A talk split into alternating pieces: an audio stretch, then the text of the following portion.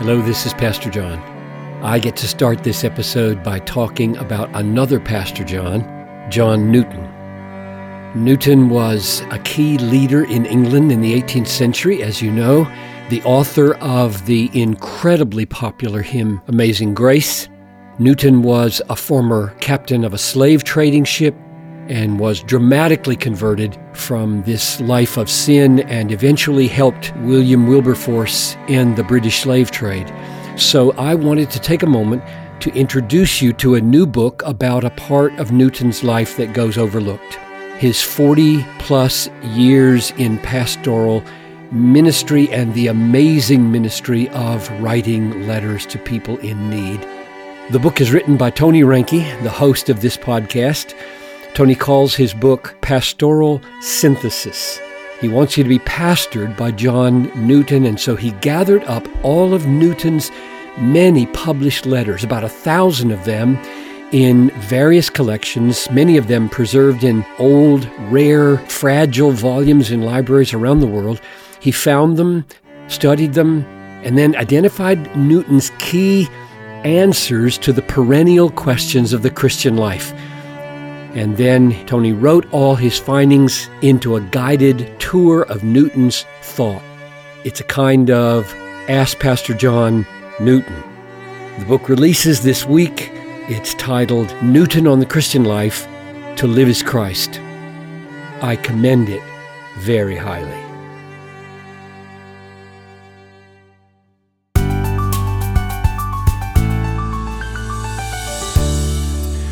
Levi, a podcast listener in Indiana, writes in Pastor John, on whether or not to listen to music that includes themes of sexual immorality, materialism, and other forms of worldliness.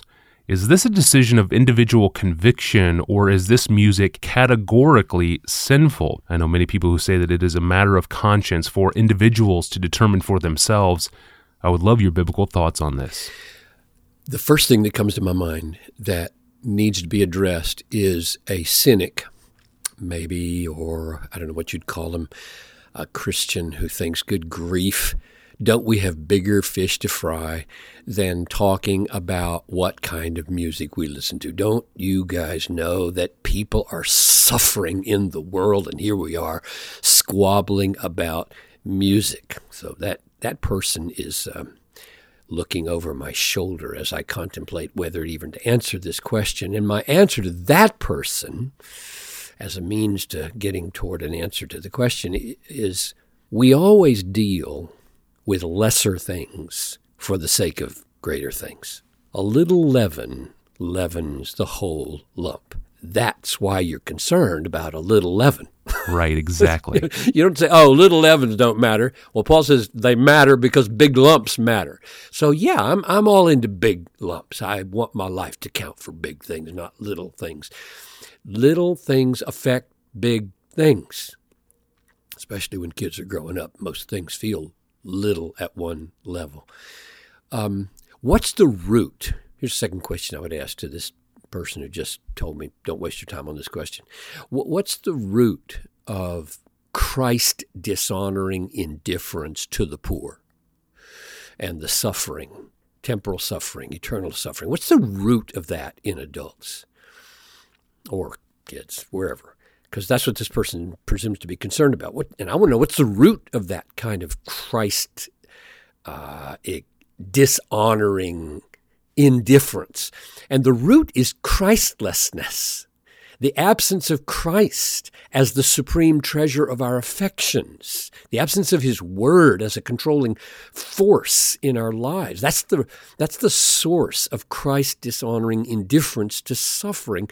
And where does that kind of non Christ treasuring heart come from? Well, it doesn't come from anywhere. We're born with it. Uh, Jesus says, out of the heart come murder, adultery, sexual immorality, theft, false witness, slander. All that stuff is selfishness. And big acts of selfishness grow in the soil of selfishness. So, what about music?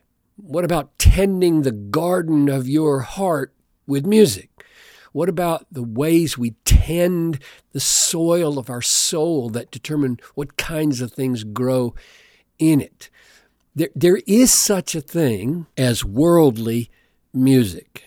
One of the marks of worldly music is the exaltation in a worldly view of life.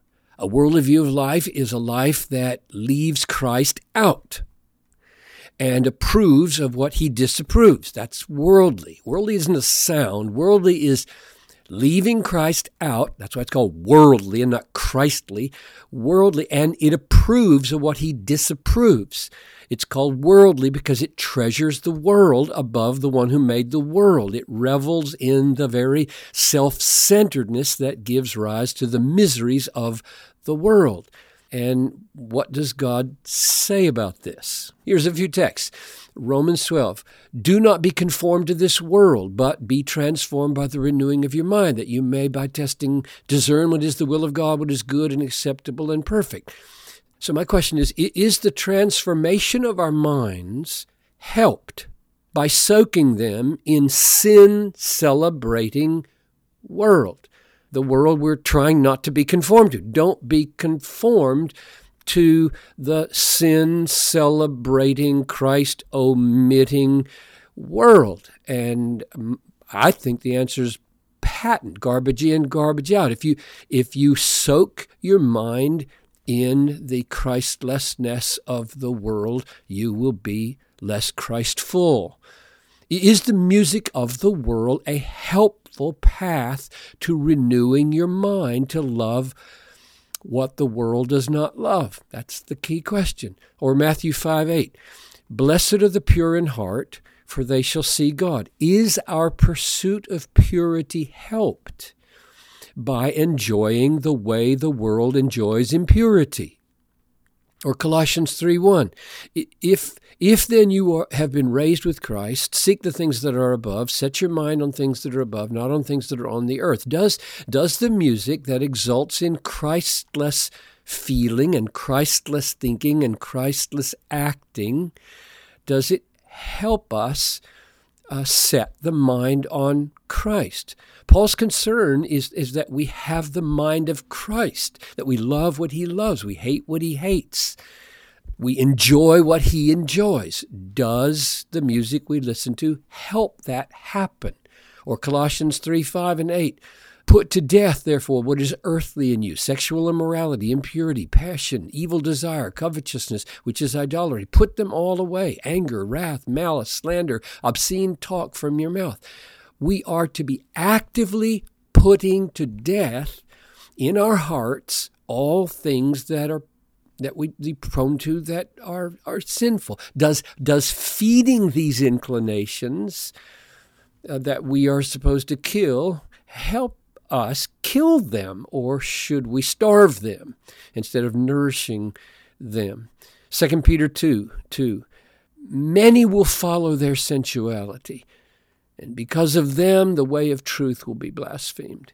The fact is, many who listen to Christ omitting sensuality are made more sensual.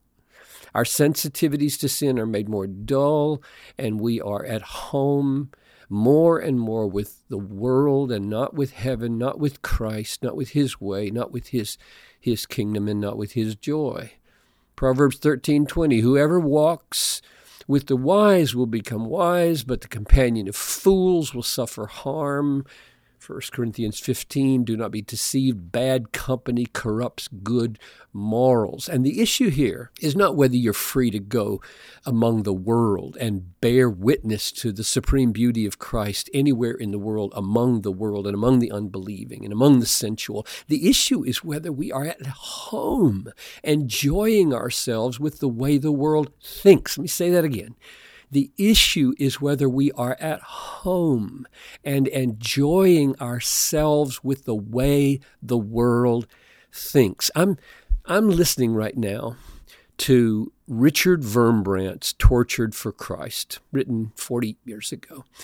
Uh, he was imprisoned as a Romanian pastor during the communist takeover in Romania. For 14 years, he was in jail and, and tortured. And just yesterday, just yesterday, I heard him say Uh, it's a rough quote. I couldn't find it on the tape. I tried to go back and find it, so I'm paraphrasing. M- many of those who were willing to deny their faith and accept the communist rule were put in charge of the state approved church. And he said they often listened to worldly music. That was his phrase. They often listened to worldly music. And then he said, took me off guard. He said, We too played worldly music very loud so that it would cover our Bible discussions in the underground church and make the communists think that we were like others. So I would just say, if that's your plan, listen to worldly music. Nice little spin on the topic. Thank you, Pastor John. And speaking of music, beautiful and edifying music, special thanks to cellist Patricia White for her beautiful rendition of Amazing Grace off her album Be Still My Soul, which we are using in this episode. And thank you to Pastor John for promoting my new book here and for writing the foreword to it. You can read Pastor John's foreword and find more information about the book at desiringgod.org forward slash Newton. I'm your host, Tony Reinke. We'll be back tomorrow.